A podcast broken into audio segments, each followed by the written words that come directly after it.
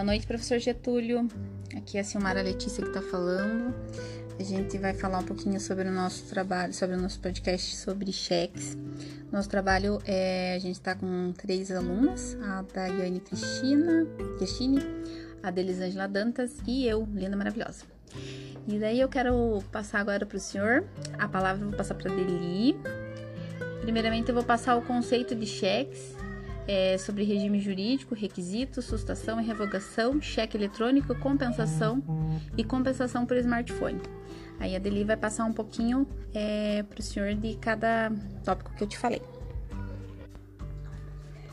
O conceito de cheque. Cheque é uma ordem de pagamento à vista de fundos e contas do emissor para o beneficiário. Em termos simples, é um documento que ordena ao banco para que pague uma quantia nela preenchida à pessoa que quiser sacar, descontando o dinheiro da conta da pessoa que emitiu o cheque. O regime jurídico está no Decreto de Lei 18 de 2007, que ele estabelece a data-valor de qualquer movimento de depósito à ordem, determinando qual é, o, qual é o seu efeito no prazo para disponibilização de fundos. O Decreto de Lei de número 279 de 2000, ele autoriza as instituições de crédito a destruírem originais de cheques, letras de câmbio e outros documentos que devem permanecer nos respectivos arquivos, desde que previamente sejam observados determinados procedimentos que recolham a imagem respe respectiva do, do e fim do determinado do prazo da guarda. O decreto 454 de 91, ela estabelece o regime jurídico de cheque sem previsão, em vigor as alterações introduzidas no Decreto de Lei 316 de 97 e no Decreto de Lei 323 de 2001. O Decreto de Lei 23721 de 1934 aprova, entre outras, a Lei Uniforme relativa ao cheque, ratificada pela Carta de 10 de maio de 1934. A Instrução 8 de 2018 ela regulamenta o sistema de compensação interbancária, o SICOI, composto por vários sistemas: cheques, efeitos comerciais, débitos diretos, transferências de crédito, transferências imediatas e operação de pagamentos baseadas em cartão. A instrução 26 de 2003, ela uniformiza o documento cheque definindo as características técnicas que devem obedecer todos os documentos cheque compensáveis em Portugal. Revoga a instrução 9 de 98, publicada pela BN, BNB número 5 de maio. Requisitos: o artigo 1 da Lei 7.357 de 85, a Lei do Cheque, ela expõe os requisitos essenciais que o cheque deve conter, a saber: a denominação do cheque, inscrita no contexto título, é expressa na língua em que esse é redigido, a litera, literalidade, a ordem incondicional de pagamento de quantia determinada, autonomia, o nome do banco sacado é a instituição financeira que deve pagar a cartularidade, a indicação do lugar de pagamento, a indicação da data e do lugar de emissão, a assinatura do emitente sacador ou seu mandatário com poderes especiais à cartularidade, sendo que o cheque é um título formal, está revestido dos requisitos que a lei lhe impõe, e faltando qualquer um desses requisitos, descara descaracteriza-se o documento como cheque, salvo ressalvas legais, deixando de ser um título cambiário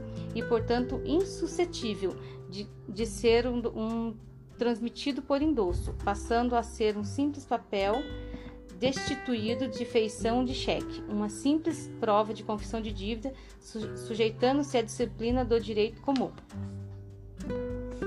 Sustação e revogação. As normas são claras e objetivas, previstas no artigo 35 e 36 da Lei 7.357 de 85. No entanto, há pessoas, inclusive no seleto contexto dos agentes de direito, que insiste em confundir dois institutos comerciais de índole bancária. Contra a ordem. Artigo 35. É a revogação do cheque com efeito após o termo ad quem do prazo para apresentação. Sustação. Artigo 36. É oposição ao pagamento do cheque fundada em motivo juridicamente relevante, mesmo durante o prazo de apresentação. Cheque eletrônico Sabe-se que o cheque eletrônico é um sistema de transferência eletrônica de valores que permite o pagamento com o cartão de débito das instituições financeiras integrantes do serviço com o objetivo de substituir a utilização do cheque papel. Todavia, o Código Civil Brasileiro de 2002, precisamente no artigo 889, parágrafo 3 traz em seu bojo a permissão e a regulamentação dos títulos eletrônicos, já que estes podem ser emitidos ao serem criados em computador ou meio técnico equivalente e que constem da escrituração do emitente. 887.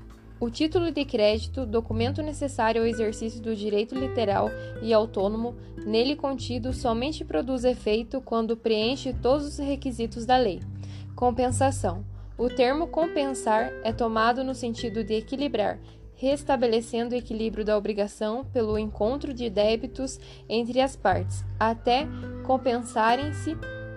O principal efeito da compensação é a extinção da obrigação, como no pagamento, ficando os credores reciprocamente satisfeitos após o acerto de débitos. O artigo 368 do Código Civil prevê a compensação na hipótese em duas pessoas forem ao mesmo tempo credor e devedor, uma da outra, de modo que as duas obrigações se extinguem até onde se compensarem. Compensação por smartphone. Desde 2012, algumas instituições bancárias oferecem em seu pacote de serviços depósito de cheque via smartphone, ou seja, depósito via foto de celular, segundo informações em seus sites e termo de adesão, os requisitos e procedimentos para sua utilização são simples. Então, professor, é isso que a gente tinha, tinha para falar sobre o cheque, né? A gente deu uma resumida, mas foi um pouco do que a gente entendeu. Muito obrigada. Tenha uma boa noite.